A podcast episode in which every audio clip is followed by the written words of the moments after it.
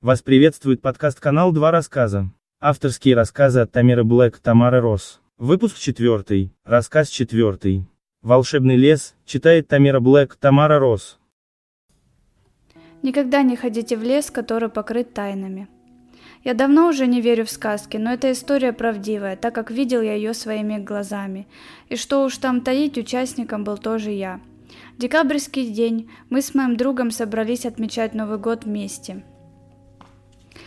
Продукты и основные блюда были готовы, и тут я вспомнил, что не купил самое главное – новогоднюю елку. Домик, где мы собирались отмечать праздник, был рядом с лесом, так что елей было большое количество. Вооружившись топором, я направился в сторону леса. Ходил я ровно час и понял, ни одну ель я пока еще не видел, и, возможно, пора возвращаться обратно. По классике жанра дорогу обратно я не вспомнил, телефон не взял с собой, зато в руках держал топор.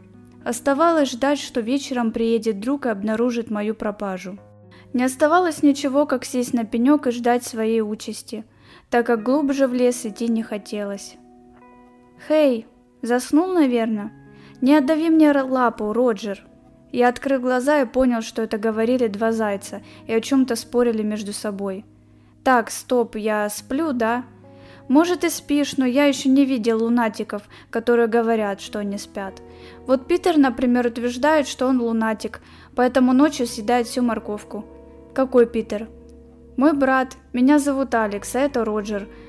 Тоже мой брат, но младший. А тебя как зовут? Роберт.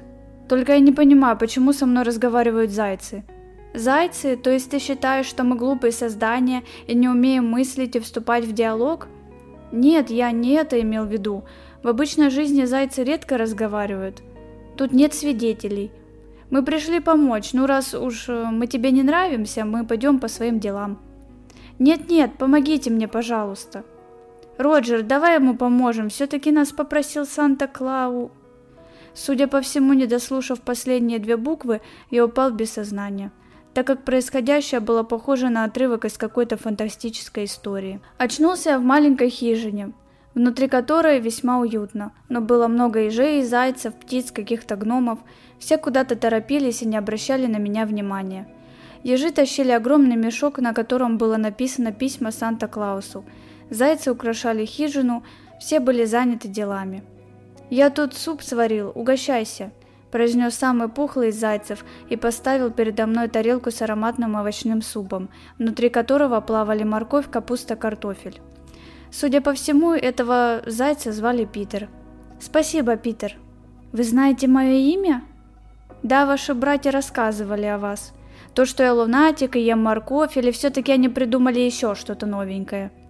Я улыбнулся и начал есть. Ведь в лесу я провел, наверное, полдня, а то и больше. Голод был очень сильный. Вы поможете мне вернуться обратно? Да, но если ты поможешь нам. Чем? Санта дал нам поручение доставить письма и подарки. Не беспокойся, это не займет много времени. Ладно, я вам помогу. Суп был очень вкусный, Питер. На одно мгновение понял, что я уже взрослый мужчина 35 лет, разговариваю с зайцами и благодарю их за вкусный суп, а еще скоро мы отправимся выполнять поручения Санта-Клауса. Питер и Роджер показали мне комнату, в которой располагались мешки с письмами и подарками. Собрав их всех в один, я пошел к выходу. Во дворе нас ждали сани, которые по размеру подойдут максимум для подростка. «Садись!» – вскрикнул радостно Роджер – только я подошел к саням, как они тут же увеличились в размере, и мне удалось сесть. Мы мчались с большой скоростью, Питер резво управлял упряжкой. Мы отправили письма и подарки всем. Особенно я был удивлен, что люди, которые верят в чудо и магию Рождества, совершенно разные. Старики, дети, влюбленные пары, одинокие, которые просят своего счастья и любви. Мешки были пустые, и тут я заметил один конверт. Маленькому Роберту от Санты. «Это тебе», когда ты переехал, Санта не знал, куда теперь отправлять конверты. Я открыл конверт и прочитал. «Дорогой Роберт, я счастлив, что ты веришь в магию Рождества. С наилучшими пожеланиями твой Санта-Клаус». В мешке с подарками я обнаружил огромную коробку. Распаковал ее и увидел радиоуправляемый поезд с железной дорогой. Это была мечта моего детства.